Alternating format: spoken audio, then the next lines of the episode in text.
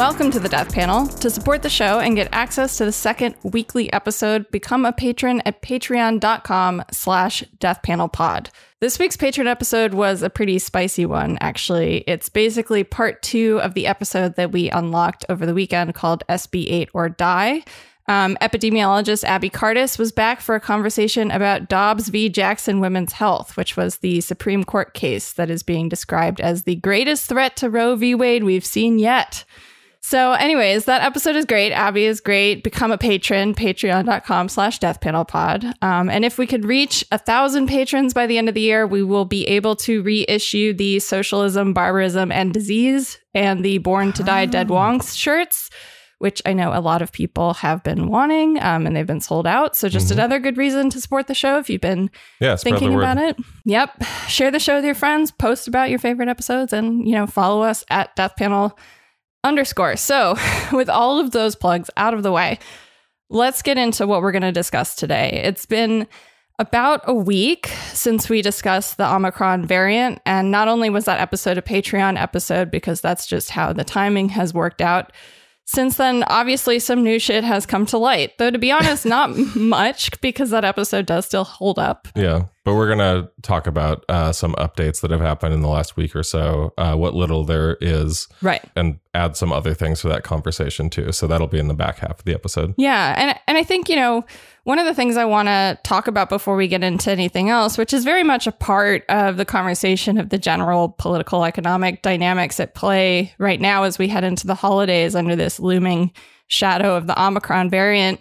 Um, is I want to talk about Jen Psaki, the Biden White House press secretary, Yeah. and the really crass thing that she did this week I mean, at a White House daily press briefing. Could we not start here? Because I think we were already probably going to talk about because we recorded the Omicron variant episode before the uh, Biden plan to combat the Omicron variant or whatever it is, um, however they branded it, basically. whatever that thing is. This is the Yeah, top bill our- fight in Las Vegas: Biden versus Omicron. our plan to um, announce a bunch of the things that we should have maybe been considering announcing like a month or so before when the Delta variant was already causing like a bunch of havoc. And clearly things were, as we've been talking about for weeks, going very poorly.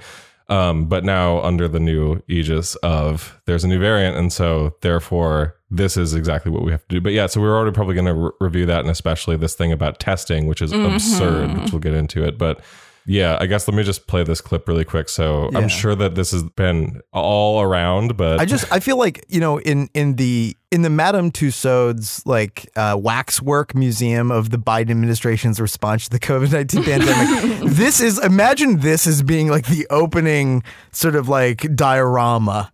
Uh, this is what I'm this is what I'm seeing. I mean, that will be the case if there is any justice to be had in the historical arc of the pandemic response. But I, yeah, I mean, Just, I guess I won't get into conjecture. Also, as a quick benchmark, um, before we get into this, uh, the, as of the time of this recording, the New York Times has reported an average of over 1,000 deaths per day for all but five of the last 110 days.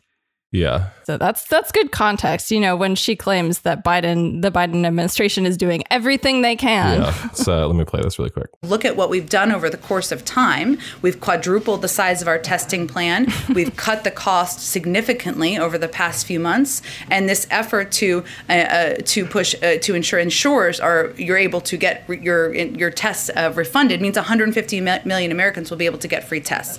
complicated though. Why not just make them free and give them out to, and have them available everywhere? Should we just send one to every American?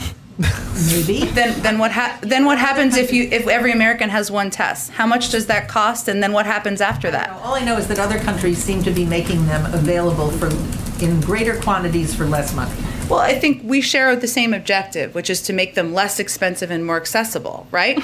uh, every country's going to do that differently. And I was just noting that, again, we're gonna our do it tests go worse. through the FDA approval process. That's not the same. yeah. my God. So, Just so for- beautiful. As a, you know, this is an audio medium. So What do you want me to do? Perform CPR on the person who's in cardiac arrest on the floor right now? if you if you haven't seen the clip itself, it, this is one that's actually worth like seeing Her just face. the disdain in her eyes, the but also like the sort of self satisfaction of this being an absolute gotcha, right? Yeah. I mean, it's crazy. Like, what do you?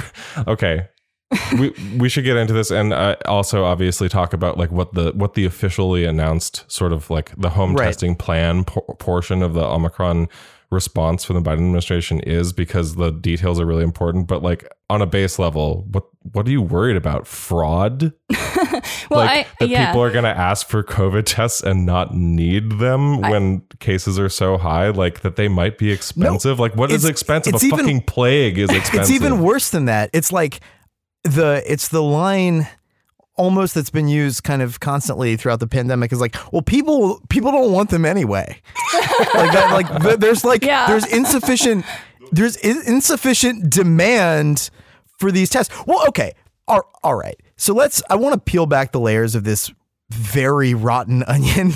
Um, but I think it's in, like I was going back and reading coverage of the like Biden testing plan since the beginning. Uh, since since the pandemic testing board was set up nominally in like January of uh you know January of 2021 Just a um, different age.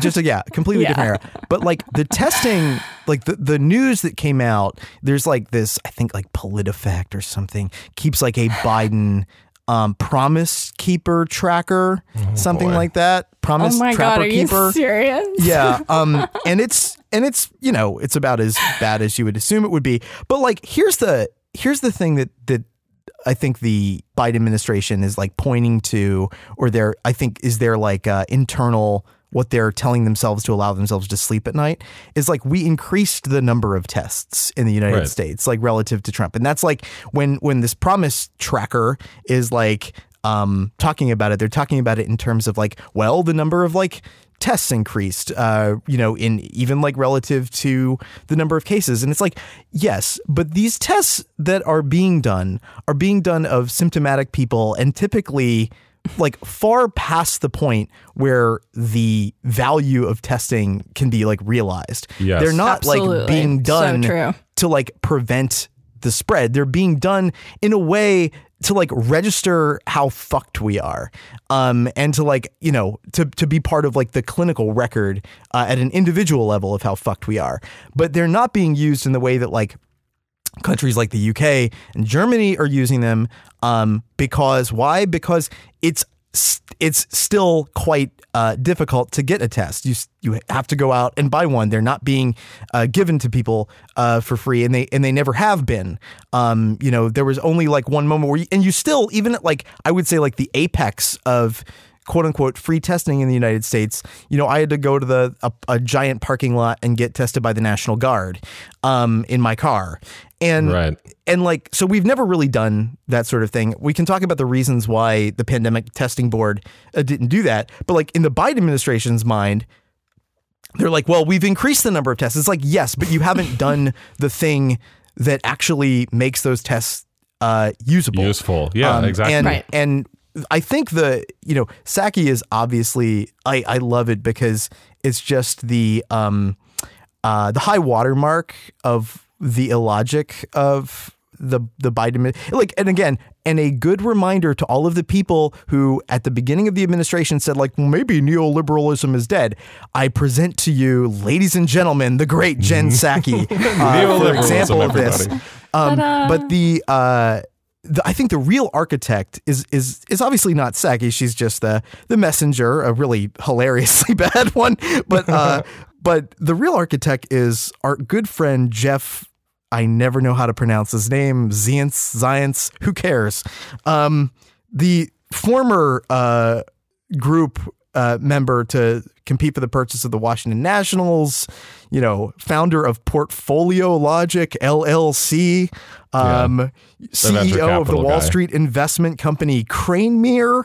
Uh, all of these things well qualify him, of course, to be the, you know, pandemic uh, response, uh, White House response like leader um, at this point. And it, it's really Zients who's like provided the justification for doing this.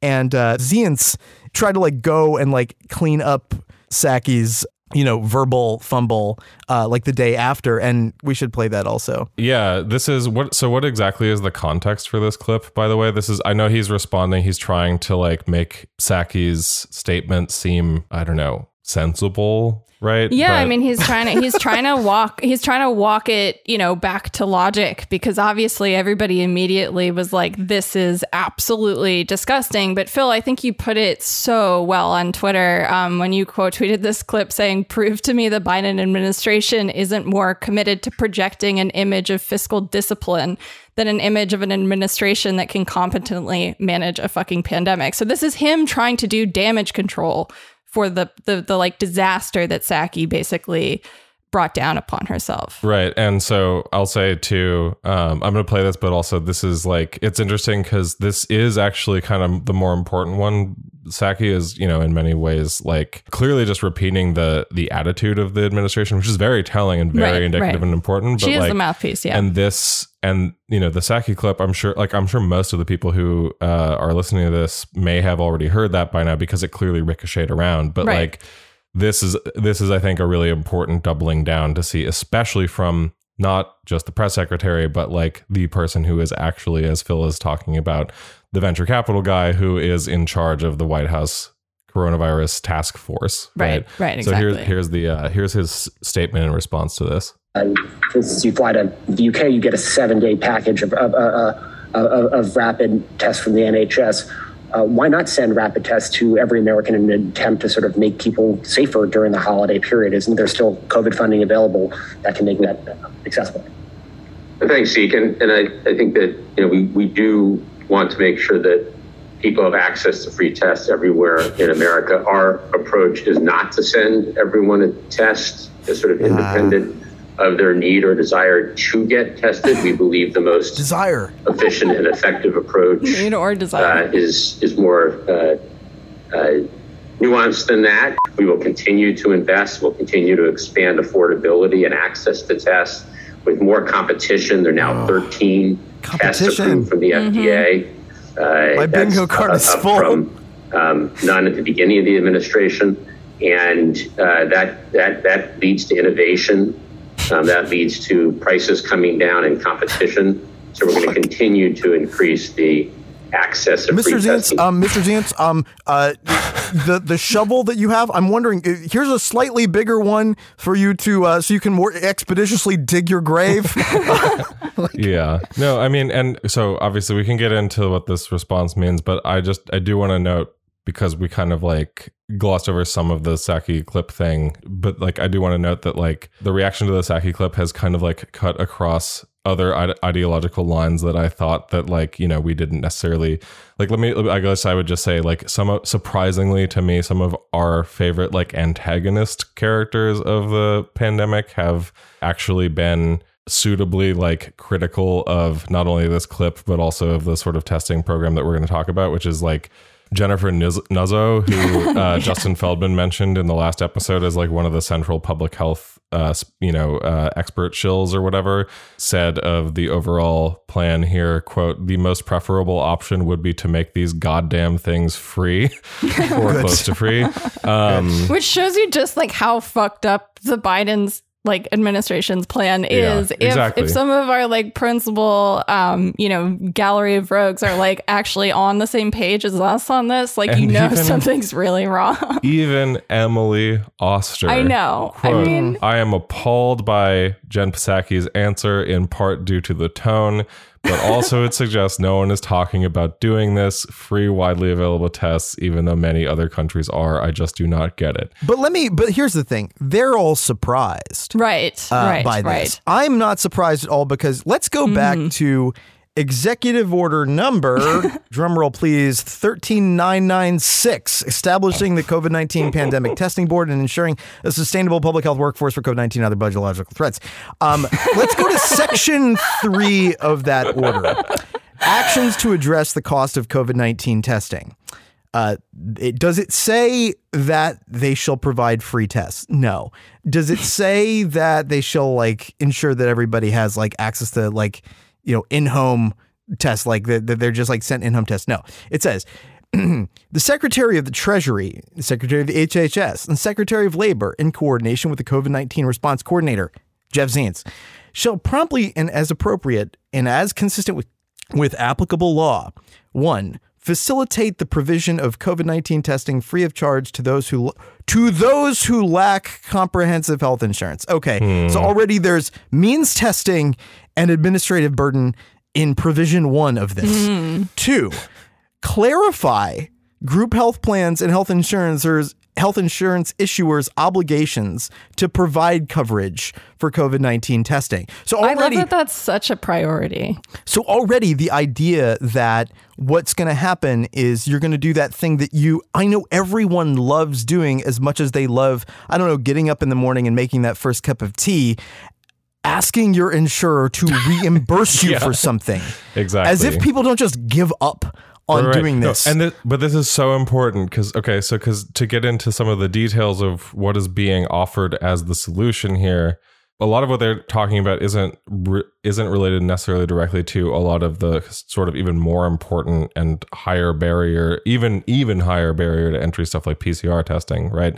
It is about the the really central thing, and a lot of what um, Psaki is talking about is like at home rapid tests like the kind that you can get for like 20 some dollars from uh, Abbott and then the other one is like 38 something dollars or whatever that you can get from the pharmacy. And what they're saying is that as you're mentioning Phil, you buy the test, you pay for it up front and then you submit a claim to your insurer with like the receipt or something. You go through the process of making a claim for the test saying I bought this test reimburse me for this and then not only wait for the reimbursement but also assume that as well you know what no, what am i saying? Everybody knows that insurers are famous for approving every last claim that you submit right? You've never had anything denied from an american insurance company for any reason right? You've never had anything happen like an insurer just saying like no right never Well, you know, uh, if, That if never we happens don't in do it this way, the the problem will be everyone will start to just over test. They're going to overuse the tests. And and they're going to recreationally start taking the tests because the te- you know when you test often it produces a sense of euphoria and then people get addicted to COVID testing themselves. So this is really, you know, about balancing the costs and benefits of people being protected from a disease and people being able to, you know, mainline as many tests as they can get their grubby little dirty fingers on. Yeah, there's nothing like the high from a On Uncle minuscule Sam's amount dime. of reagent on like a tiny strip Right. of paper. I mean, this is a strategy you use when you want people to self ration, right? This is why we use this reimbursement strategy on, um, you know, mental health care, right? Because that's something that a individual needs to decide just how much they need in order to, you know, re-prepare their body to go back into the office. Yeah, I love. There's so much about this. It's perfect. It's like this is our this is our early Christmas gift. Is it still Hanukkah? it's like this is a Hanukkah gift uh, for us. Um, the um, it's not still Hanukkah, is it? No, it's No, not. I'm, clear, it I'm just clearly ended earlier this clearly week. not Jewish. Um, it was post-Hanukkah really gift. early this year. It was really, well, it's our really post Hanukkah. It's our late Hanukkah gift. Yeah, uh, from. Jeff. Um, It's because of supply chain issues. you know, right, it yeah. took a while. but notice it, it's it's like a little like synecdoche of like all of the arguments that are made for uh, like on behalf of why we have uh, the shitty health insurance system in the United States we do and like why we're supposed to just like tolerate that or like why it's good for us.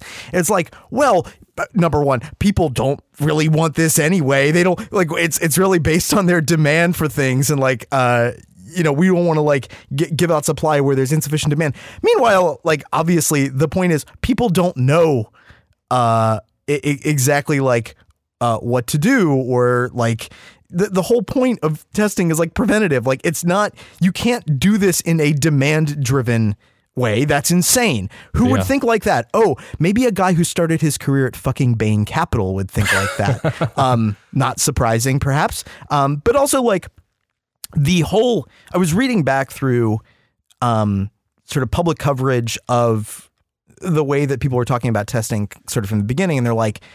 Well, it's all about like getting the tests to where they need to be and like um, targeting and tailoring and like efficiently distributing tests to where the need is greatest.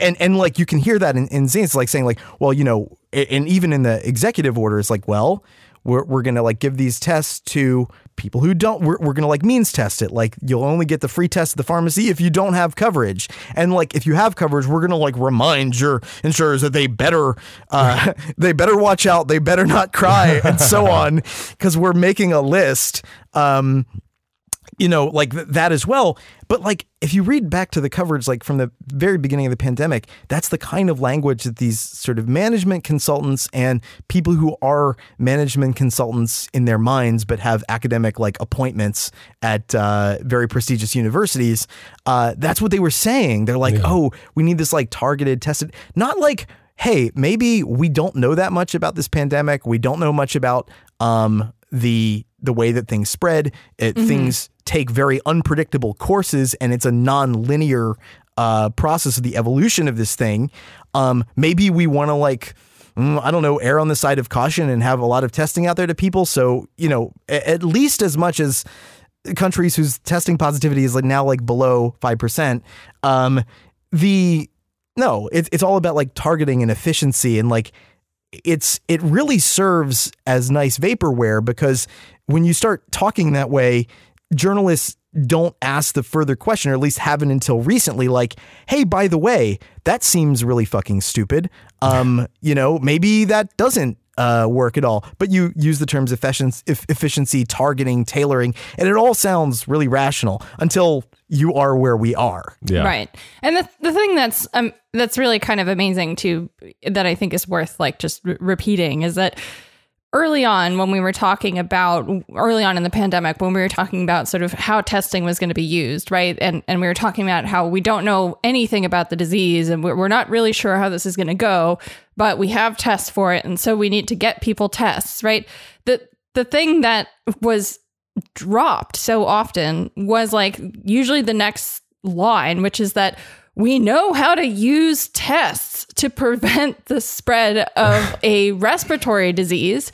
And you need to do it this way, where it's frequent, te- you know, and this is why we need to do it. It's Yeah. not like we did not know how to use the test. And I know that seems like a really obvious point, but it is absolutely absent from the discussion here because it's not like we've been figuring out COVID and figuring out how to screen for disease. You know what I mean? Well, right. Originally, it was like lockdowns or constant diligent testing by everybody. Basically, all the the whole the whole like you know uh, Michael Mina who like made one good point and then quickly his entire pandemic framework like fell like straight down a fucking ladder. Like was saying like yeah you don't make sure that everyone has like rapid tests that they can take all the time and then if they are relatively accurate and then you know know to isolate if they are positive or whatever was floated as like that's how we're going to be able to reopen and now we just did everything with neither Oh yeah, right? and and Michael had this really cute thing at the beginning of the pandemic where it was like uh one test per day per per each person for one dollar, right? And the idea was to get each person a test a day for for a dollar or less, and that that was the way to test our way out of the pandemic. That someone could test themselves in the morning. And 15 to 30 minutes later, either have a positive and have to stay home and go see a doctor, or have a negative and be able to go about their life, go to school, go to work, go to the movies, whatever the fuck. And the the way that the the idea of of rapid testing has changed since then is absolutely astonishing because the idea initially, right, with the idea of using these tests was to use them like so frequently that it was creating this this sort of blanket layer of protection. But we've gone this third way where we've done neither the, way. lockdowns nor the rapid testing, and instead we've done nothing essentially this entire time. And the meaning of rapid testing has like transformed into just simply a, a differentiated product category and not a discussion of a strategy of how you actually are supposed to use the test right? So it's either pcr or rapid test now like you're getting like nike or new balance shoes. It's not like you know how it's actually supposed to be used I think I want to return to something that um, Phil said, which is the thing about how so much of this is a microcosm of all the shitty reasons that like are the defenses of the insurance system. Because I think what's actually one of the things that's really interesting about this is how this is just such a perfect example of thinking like, okay, so we kind of have this you know, shitty hodgepodge system. It couldn't possibly work any other way. We're going to do it this way. We should do it like through insurers because that's the one way because we don't have a national health system and we couldn't dream of doing anything, you know, tangential to one or thinking about dreaming of like starting to set one up. So instead we're going to do this like shitty system of reimbursement through insurers and do it through some HHS rule and pretend that we did something, like pretend that that is going to actually help stuff. But then not only is it bought in directly to like the status quo of how the insurance system works in the United States, it is also, uh, it, and again, you know, doing it for like there's no reason to do public public health stuff through insurance companies. Like insurance companies do not exist for public health, just as a matter of fact. But like not only is it buying indirectly to that uh, insurance system logic, it also has this, I think, feedback effect of reinforcing actually that the insurer has the primary responsibility for health. Right. Mm-hmm. For example, let me just uh, present to you both. I, I saved this. I was like so ready to send this article to both of you, and then I just held my tongue. Um, let me read to you some absolute sucker shit that I just like could not believe when I when I read it. Um, so this is a Washington Post op-ed from yesterday titled "How Biden Can Enlist Insurance Companies to Get COVID-19 Tests to All Americans." Ugh. It begins with when I first heard President Biden announce that his administration will make rapid coronavirus tests free through insurance reimbursement, I thought it was a terrible plan. Why isn't but the government? Then I pre- drank the Kool Aid, and now I feel warm and tingly and a little sleepy. Why isn't the government procuring tests directly and distributing them free of charge, rather than making Americans go through the onerous process of purchasing tests and then applying to insurance companies to get their money back? Upon more reflection, I think this could be an opportunity for Biden to enlist insurance companies in a new way that not only incentivizes testing, but also vaccination and even preventative measures that go beyond COVID 19. And then basically, so uh, most of the rest of it doesn't matter. But then towards the end of it, she, okay, so in those first two paragraphs, you witness the fact that the author has been sold a bridge, right?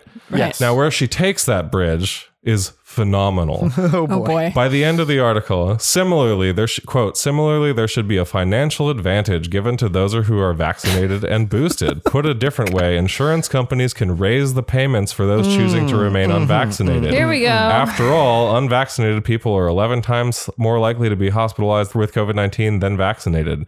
To further incentivize testing as a prevention strategy, insurance companies could offer a discount to those who take regular tests. Imagine if people who log their twice weekly tests online are rewarded with a lower insurance rate in recognition of their proactive measures to protect their health.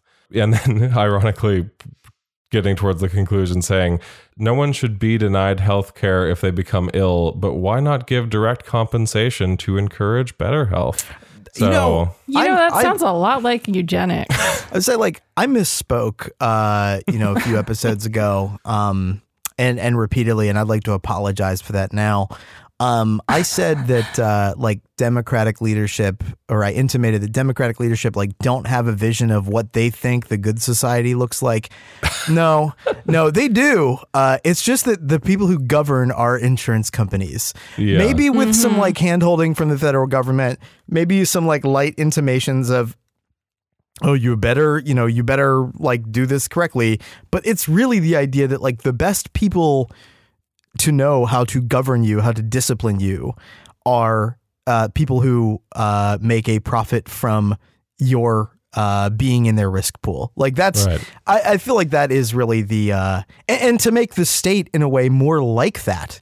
Uh, to take to take what that exists as a logic in the private sector and through things like Medicare Advantage, which we've talked about, uh, right. to bring that somehow within the state, and moreover, to take things that are like a quintessentially public uh, logic of like, yes, this is a pandemic, and we need to universally send out a uh, an instrument that will allow people to protect themselves. No, um, it's it's a pandemic, and we need to rely on the people who really know how to manage risk.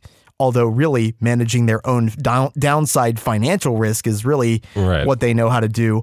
Uh, and we're gonna like let them and their logics govern the pen. Like that's actually Yeah. that's that's that's a vision of a society. Um, Well, right, it it's is, a and it's a vision of like a very grim like risk, uh, society oriented around uh, people's ability to manage their own risk and disciplining them for not being. I mean, and again, this this is going to sound repetitious, obviously, but uh, that's just again a very classic. That, that's almost like a textbook definition Yeah. of what is packed into neoliberalism. So, um, for, you know, for those who say like it's an amorphous thing, it is amorphous as a concept, but like whatever definition, the idea that like individuals are responsible for managing their own risk and have to be disciplined according to that, that's basically in in you know take a variety of definitions of neoliberalism, that's going to be in it that is a vision of a society and it's it's fucking horrible and it is producing you know over a thousand deaths a day in the united states so Right. Good well, job. And and because this, all of the, I mean, it's worth saying. I don't think we've been this explicit about it maybe before on the show, but like all of this policy incentivization or this like incentivization framework for policy, rather, right? All the like the nudge philosophy,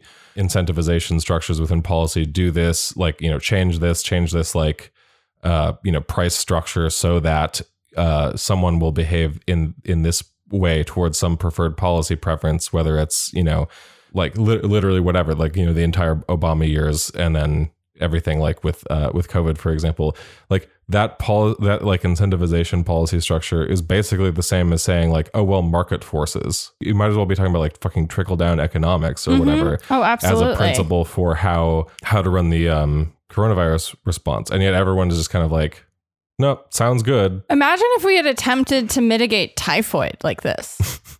You know what I mean? Imagine if we had we had really made this like that. Per, it's or polio. If we had gone Yeah. after polio eradication this way, it would have been um, much different. And I I think you know the thing that we have going on right now is this this exactly like trickle down is a great was a great way to describe it because that's really what Zients is saying in, in his whole thing. And this is what this Biden plan is, is we're gonna just sort of behaviorally create this like sort of flow system and people will like if they can if they're smart enough and if they have the resources they will like pull themselves up by their bootstraps and they will jump through the hoops and they will get there right or they unless you're like financially uh, at the place where you really don't need to like worry about covid right now because that's the other half of it right is that covid is really only um, a problem for some people in the population and certainly not for the kinds of people that are like working for venture capital firms right now Yeah, and it, it actually to to just like provide some like receipts on that. Like if you go back to things that Zients and Carole, the mysterious Carole Johnson,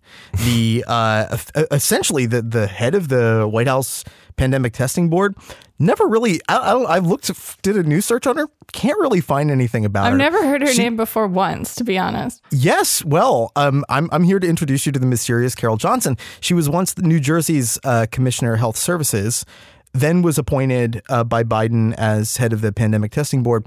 Really, you know, very behind the scenes, uh, seemingly completely anonymous uh, human being.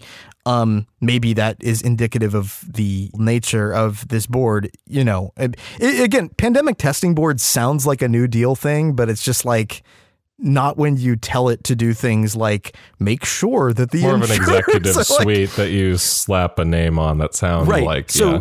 but what the Johnson and Zients had like said from the beginning, when people are like, "Hey, these at-home tests they seem costly," you know, um, and uh, you know, Johnson was like, well, we're continuing to work on the cost issue.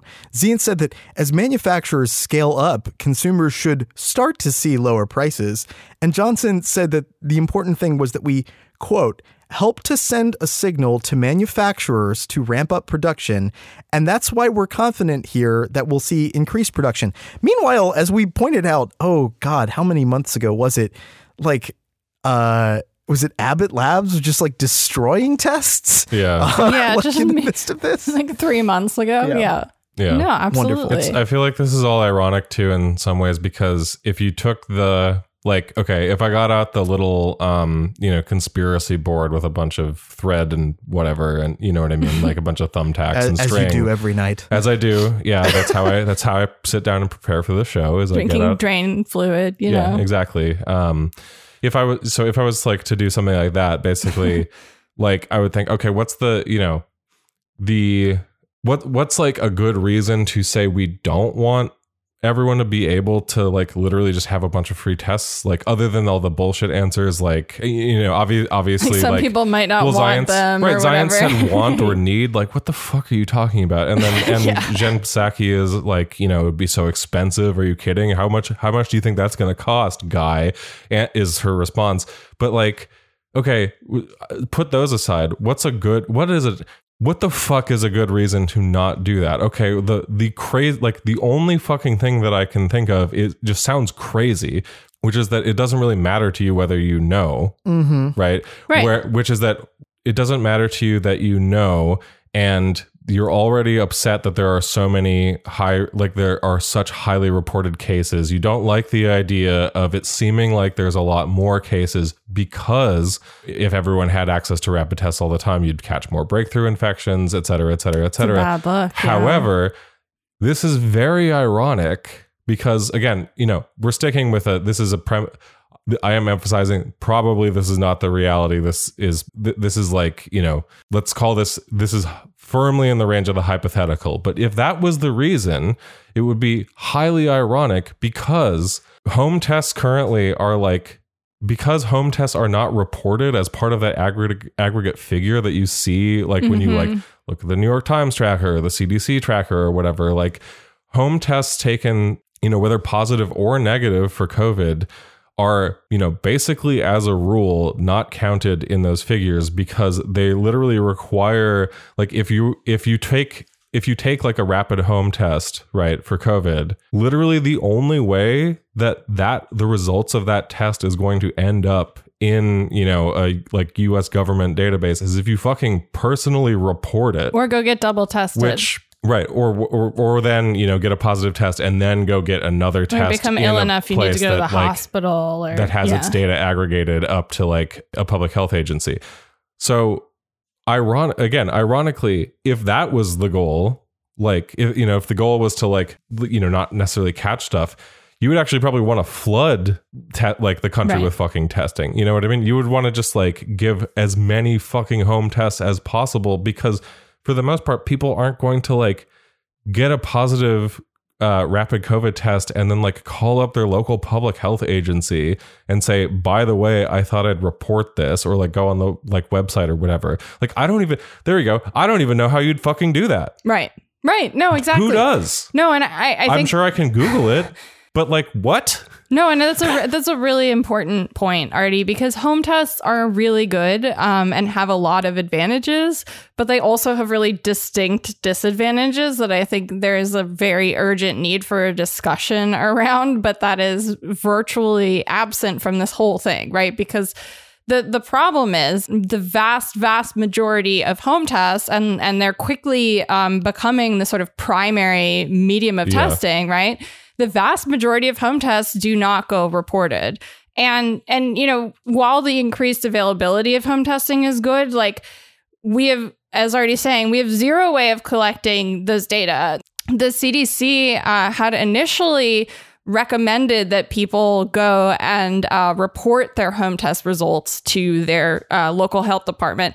You know, the, the fact that like the CDC could have stood up, like, I don't know, like a centralized, like, website, maybe like a form field or something where you could just like submit a picture of maybe your receipt next to your test into the form field with your address or something and your phone number. No, that's even Like- more. No, that's even that's ridiculous. Like, Whatever. that no, but I'm I'm saying, but the- that's The even bought that into the thing. that, you right. could literally Right. just put. You could do a website where you just put in your fucking address and they mail you something. Right. You like you, I mean? In, in theory, someone who is thing. on the page on the CDC that's like how to take a test. Here's your walkthrough instructions about how to take a test and what the results mean. You know, not you know, not to mention the fact that the best place to put somewhere to collect that kind of information is on a web page like that, centrally located and coordinated and in a way that you could then, you know, have it be standardized. But instead, their recommendation was everybody should individually go and individually report to their local health department their their home test results on like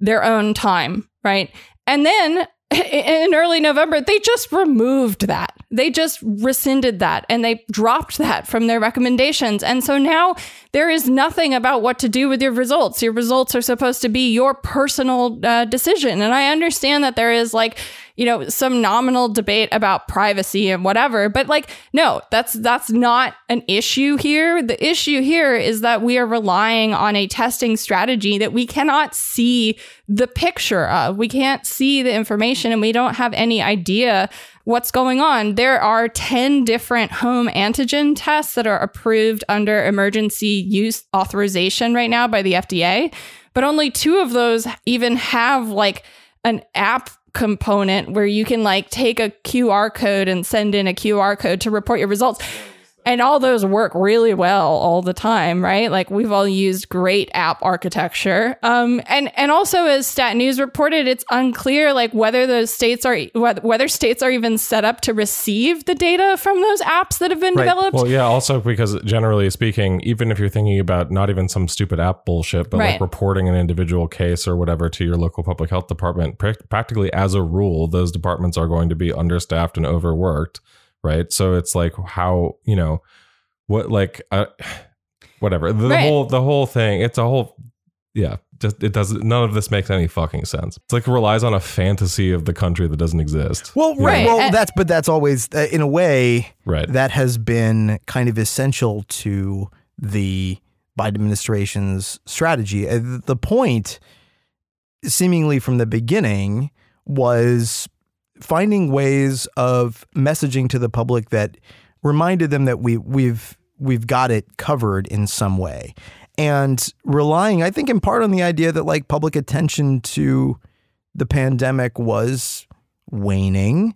Um, the line that uh, you know was propounded in like New York Times like articles was like pan, quote unquote pandemic fatigue, Right. and I think the the political strategy was don't rock the boat, don't piss off the sort of corporate uh, superstructure that like has been part of uh, you know the sort of the the way that the White House works, and you know do only what is necessary to remind people that you've sort of got it under control. And and lo and behold, what happens? You know, you look back to these articles from the you know from the summer and spring, and it's you know the pandemic's ending. We've got it under control. Um, you know, the Biden administration is keeping its promises on um, you know increasing the number of tests. Like demand for testing is is dropping. Uh, the vaccines are rolling out. Like we are suc we are successful at doing this. That is the legacy that we're going to leave is that we stop this thing, and like it's pretty obvious now that that hasn't worked.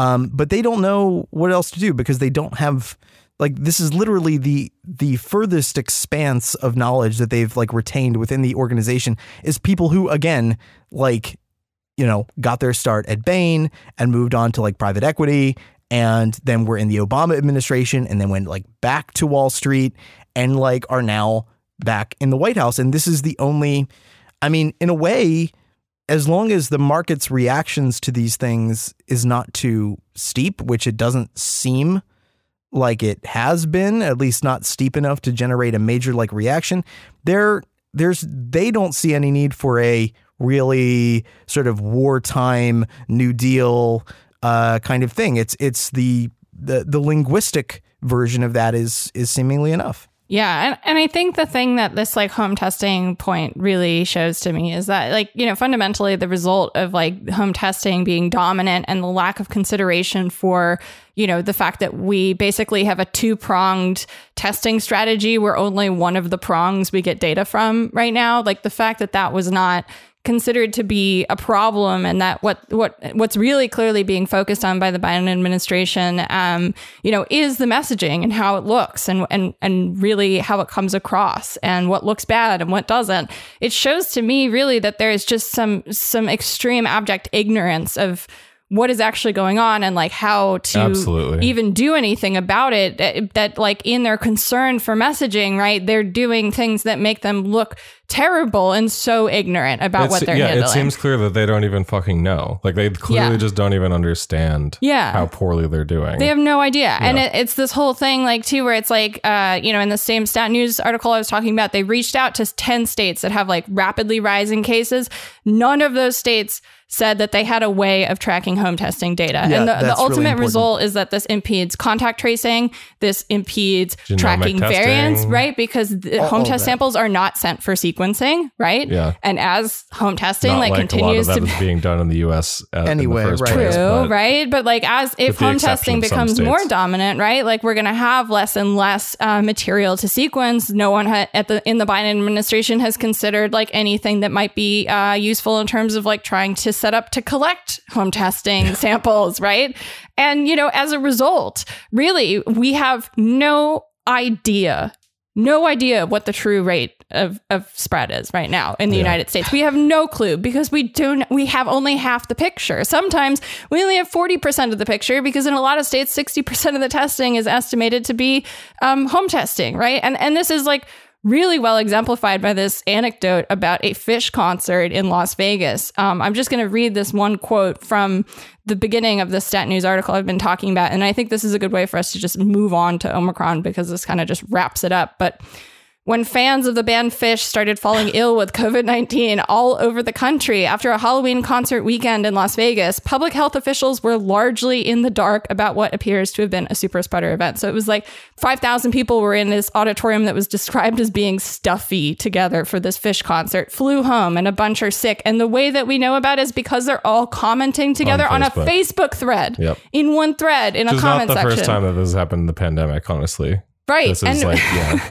you know, I think it's the it it's a it's a problem, right? Yeah. It's a problem, especially with like the fact of um, you know, variant being uh, the, the variant detection sort of being the dominant narrative, right? If we are also at the same time like truncating our ability to do sequencing, like this is really just a, a series of mistakes, bad assumptions, bad decisions, and a continuing ongoing disaster um, you know, that's only like just uh, getting worse, like a gigantic that you know, like a cartoon snowball rolling down a hill. Right.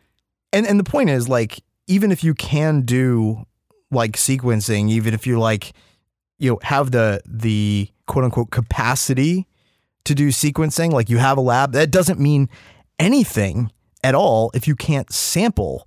And and, and like it's really obvious like if the US is testing only about like a quarter of what the UK is, like, and we're not really able to do like testing for like breakthrough infections. Like, how on earth do you imagine that like Omicron or any other variant that comes along is going to be uh, detected? And that's, I, I do think that's like the Omicron story here is that like while we're sitting here sort of in a situation where uh, like waiting for information to roll out, the White House seems not only is it like being passive towards the idea that maybe it needs to completely redirect its strategy, it's actively defending what it's doing as Yeah. not only the best way, but the American like like the like The we're American like the- way. th- their line, Psaki's line actually, uh, when somebody said, "Well, the UK," Mara Liasson is like, "Well, the UK is testing way more than." We. She's like, "Well, we have the same goal. We're just getting to a different, uh, getting."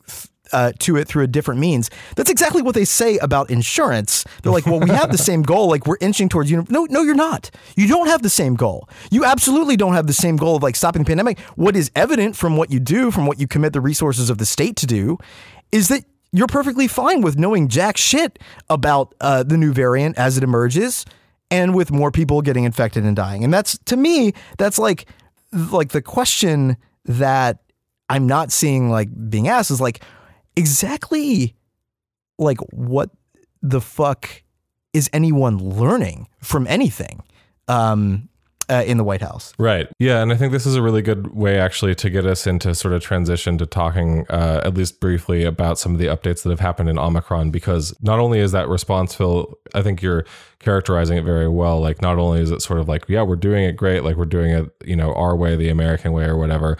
Also, you know, again, in the face of the the new variant and what is basically still, for the most part, largely totally unknown about it there is a lot of actually active downplaying of what it could potentially mean. You know, that doesn't mean it's going to be like terrible or worse than Delta necessarily, but the signs aren't good so far. And it doesn't Yeah. really help to have like Fauci going up on talk shows or whatever and repeating the same line that you see in so many pieces of media that is like, well, it seems like Omicron so far causes milder symptoms and causes Right. less hospitalization or something, which is Less severe disease. That's the dominant line. which is the dominant line and which is ridiculous because for the amount of cases that are known and confirmed in the world there is not there has not been enough time to nearly fucking say that like, like a lot of the stuff that's coming out including like the latest information from this week like there've been i think uh, around three or as of this recording around three um, laboratory tests about neutralizing antibodies that uh, have been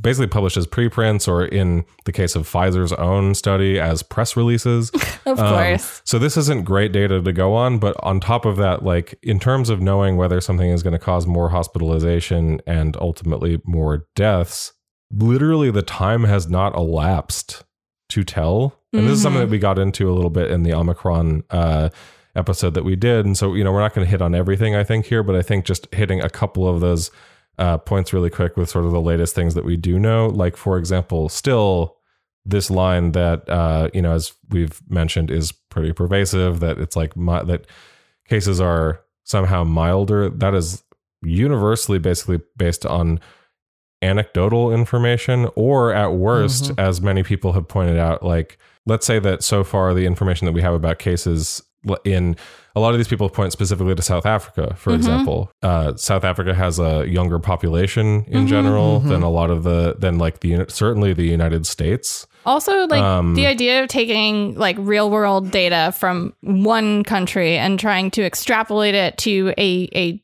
global discussion of what the biological Yeah. processes of the disease are is not only absurd, it's not straightforward, and it's frankly like um, a absolutely pointless exercise. Also, right? if, if you were going to do that, then maybe also extrapolate from like the fact that the replication rate in South Africa currently appears to be between two and three or I something, mean, it's which is fucking, fucking, huge. scary, weird, Like- a little not fun. Their cases shot up like immensely Yeah. uh, over the last week. So And I mean, it's still like it's definitely not like the mutations seem to like be not necessarily leading to as much escape, um, immune escape as people were concerned was vaccine possible. protection, you mean? Right. Yeah. Um, actually, not just from vaccine protection, but specifically from neutralizing antibodies, and which is your first line of defense because Right. you also have like B cell, T cell, you have the the um, sort of innate um, immunity process that comes later. But this is talking about the the rapid response. So you know, in a lab study led by Dr. Alex Sigal, which is looking at South African data, um, showed that people with two doses of Pfizer in people with two doses of Pfizer, neutralizing antibodies took a pretty big hit, um, a 40 fold reduction compared to the original wild type virus. And Delta was a five fold decrease, and Beta was an eight fold decrease. So it's still not as bad as people were concerned about when they saw the sequencing come out. But it does seem that, you know, there is a significant advantage that Omicron has over Delta, and it's quickly becoming. Um, you know more uh, widespread it's definitely gaining some uh, edge over the delta cases. At least that's what that's, what the what south like so african data shows. That's what the uk data shows. Right. and i think ultimately you know the uh the the fact that um we we like immediately started talking about well is it mild right Yeah. you know it doesn't really matter because every percentage of cases is going to be like a range of mild asymptomatic and severe disease Yeah, so like that's who actually- fucking cares Yeah. I, I I think that that's actually the point that that makes the most sense to me. It's like, yes, we don't know a lot yet, but it seems wrong to say that to, to really just focus on the one piece of the data, which is like the sort of average comparison uh, to Delta at this point. Like, yes, I mean that that might be meaningful, but you also do want to look at the range because there's always a range because people respond to uh, the disease differently, and there's like different rates of susceptibility, and like that matters in a like pandemic uh, response strategy. Right. Right, exactly.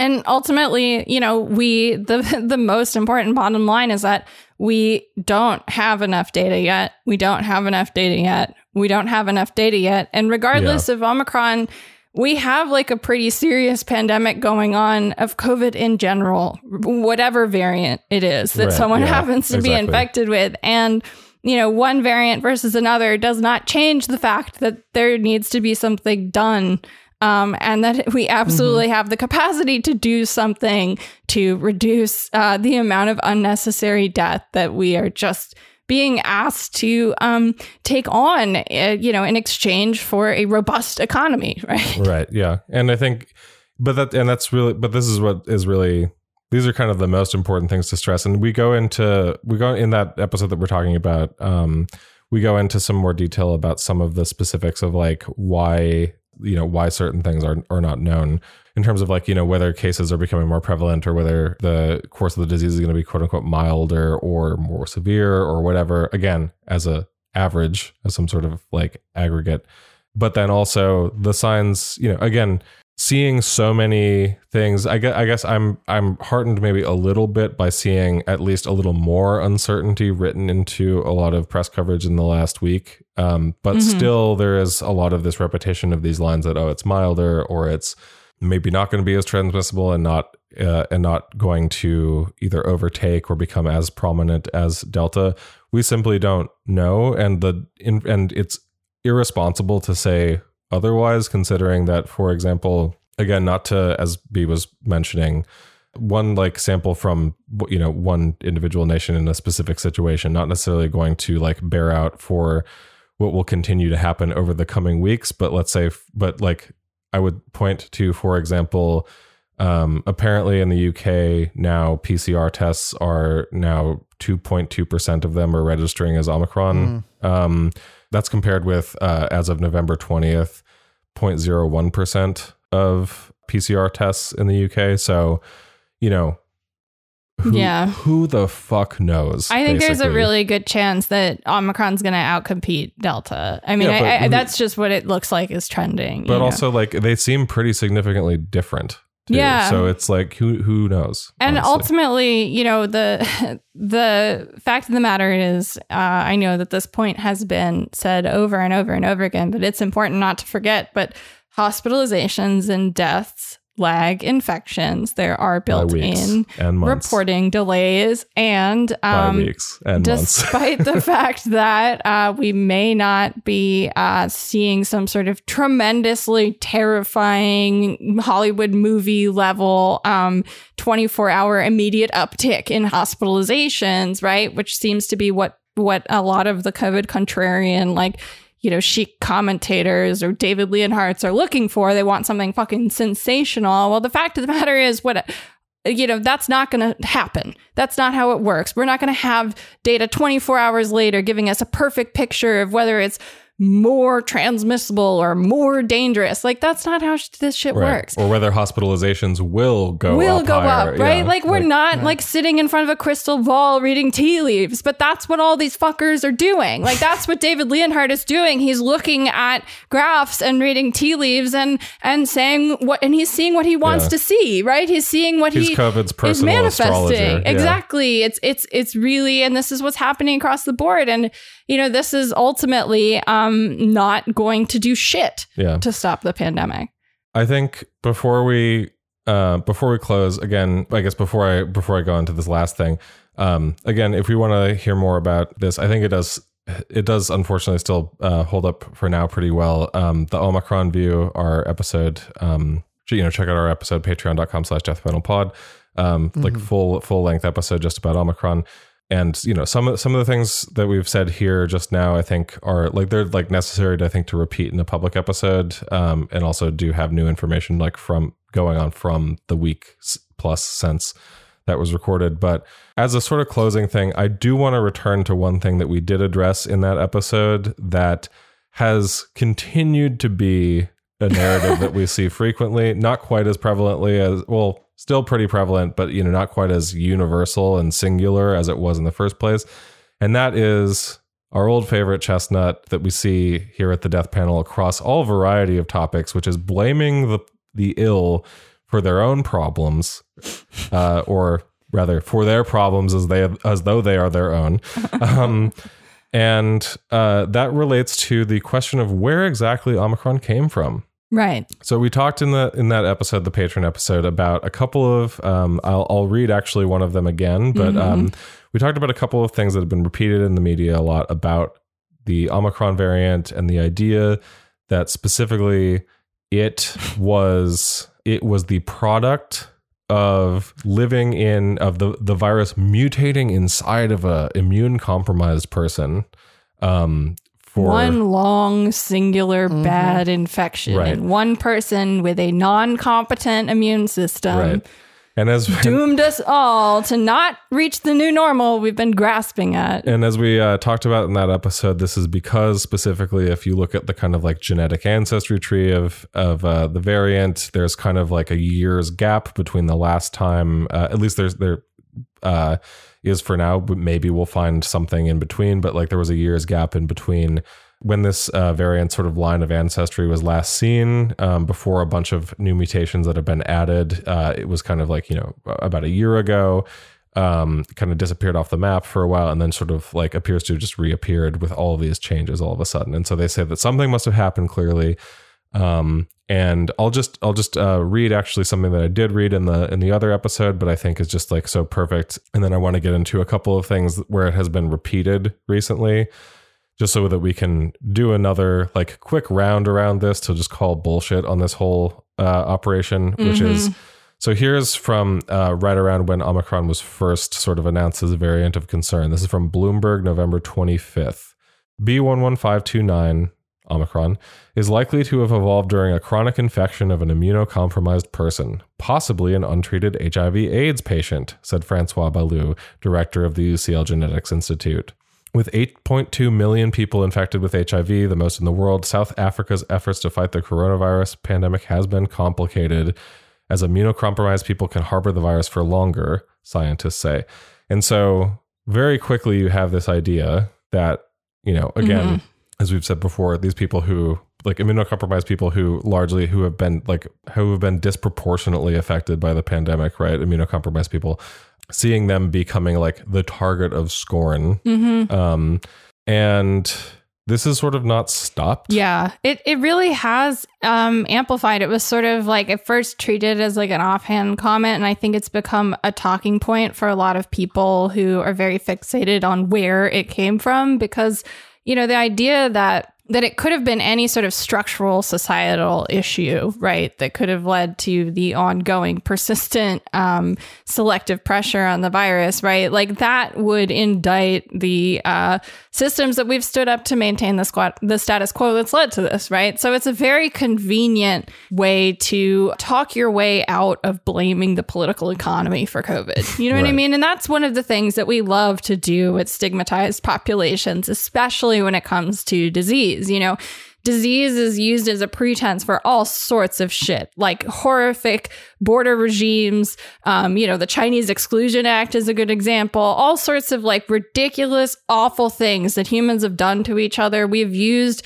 disease as a pretense. And the idea that right now, like, it could be seriously entertained that we're all sitting around twirling our mustaches going, oh, well, maybe it just incubated in like an HIV patient all year and thinking that there are no consequences for having that debate on the lives and health of of that population is Right. wild. Which- and it's disgusting that scientists seem to be completely unaware of how the stigma that they create like reverberates in society. Right. I mean, especially since we know that there's like the possibility that it could have spilled back over into an animal reservoir and then come back into the human, into a human. Um, Hundreds of explanations. I mean, there's also the possibility that uh, it could have uh, that the variant could have, have evolved over that course that it was like you know not not really caught on the genetic radar as Mhm. it were in a place that doesn't do a lot of gen- genetic sequencing of coronavirus variants, like the United States, right? Uh, we know already that it's that Omicron is present in a whole bunch of states in the U.S. Uh, we know that, for example, um, one of the earliest cases that was reported as a Omicron uh, case in the U.S.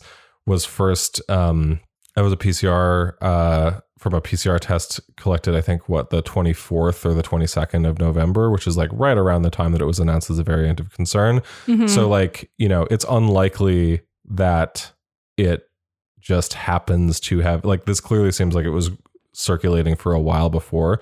But Right. anyway, the point being, you know, not not to. I'm I'm sure both to B and Phil, it sounds like I'm just kind of like you know re- repeating ourselves a little bit, or like I'm kind of playing the hits. But I do have a point to this, which is to bring up the worst version that I've found so far. Oh boy. Uh-huh. Because you know I had to do it. I haven't heard ya. this one yet.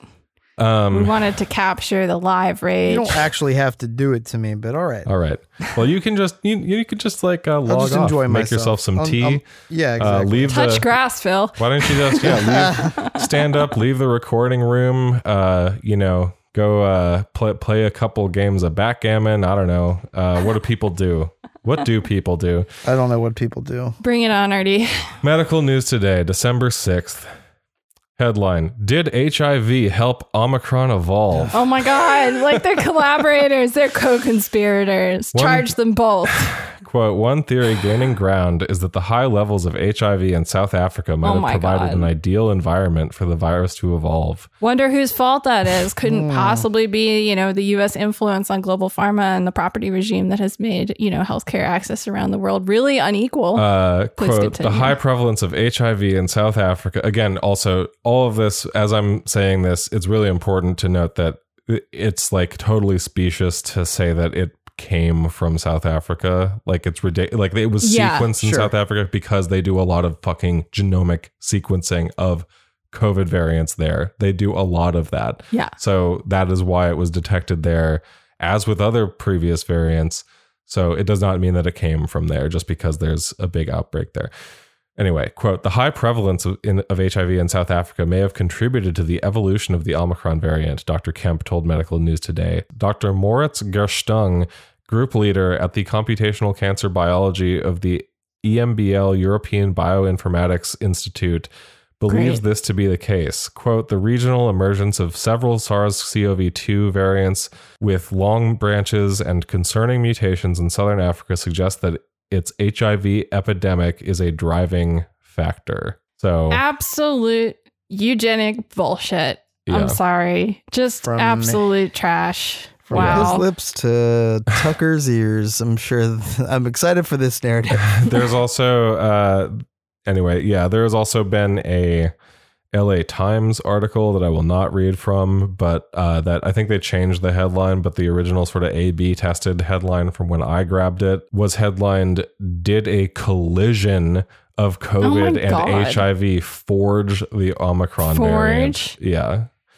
So, you know, but it's like, anyway. It's as if the HIV and Omicron collaborated together. They intentionally met up over a cappuccino and decided they were going to kick our asses. the buddy cop film. Well, but like the you know the I mean that headline in specific yeah that headline in specific does yeah make it sound like uh yeah COVID COVID and HIV had a baby and it's Omicron or something which is ridiculous. But no, I mean obviously Cinema it's presents this Obviously, no, but- Christmas. the, the, the point as I'm saying is yeah plenty of ways to stigmatize ill, disabled, and immunocompromised people. We've seen it all the time. It's been a hallmark of the pandemic. Omicron appears to be no different, and these uh the hits they just don't stop. Also, I, guess. feel like one of the things that that we keep seeing is the idea that the search for an origin of COVID is so pressing that we can just put aside the fact that COVID's ripping through the population, right? And just we should really focus on finding out where it came from, whether it's,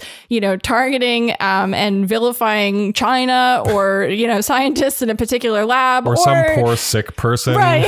Yeah. What if we were able to find the sick person that it evolved in? Would we then be able to undo the virus, by putting No, it's them in it's prison. Indiana Jones. It's I mean, it's it's, like, very you know, medieval. No, totally. It's like thinking Yeah, you can cleanse society by stoning someone to death. No, it's like you have to you have to find the right cup. The uh the, the chalice you chose poorly. Um, yeah. Yeah. Oh boy. Well, I think this is a good place to end it for Yeah. today. I, I think this is a good place to leave it. If you want to hear that full episode all on Omicron, then become a patron at patreon.com slash death panel pod. Again, we are trying to hit 1,000 patrons by the end of the year to be able to re-release those shirts. So now is a great time to become a patron. Release a, uh, a a mock up of a book that looks like the Matt Yglesias books, one thousand death panel patrons. Yes. Um, and uh, if you want to help us out a little bit more, you can always share the show with your friends, post about your favorite episodes, or follow us at Death Panel underscore. For patrons, we will catch you early next week in the patron feed. And as always, Medicare for all now, solidarity forever. Stay alive another week. bye bye.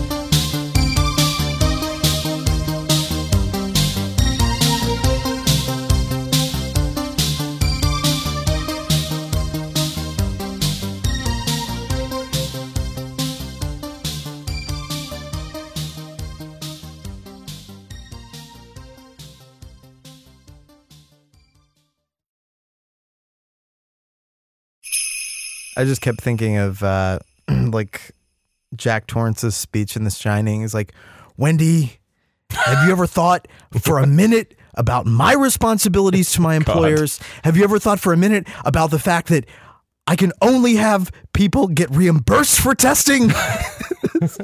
How dare you suggest that I send tests to people? Have you My thought for a second that I signed a bill of agreement with the pandemic testing board to make sure that people could only be reimbursed for testing and not get tested at home? Have you thought for a second that I am a businessman and not a public health official? And I am doing my best up here trying to run I- the coronavirus response. I'm very I'm small humanizing and I Jeff have a Zients lot of now. I don't like that. Yeah. Yeah, well, I bought the Washington Nationals. I'll have you know. About one of the worst teams in baseball. God. I sneeze and pandemic testing strategies come out.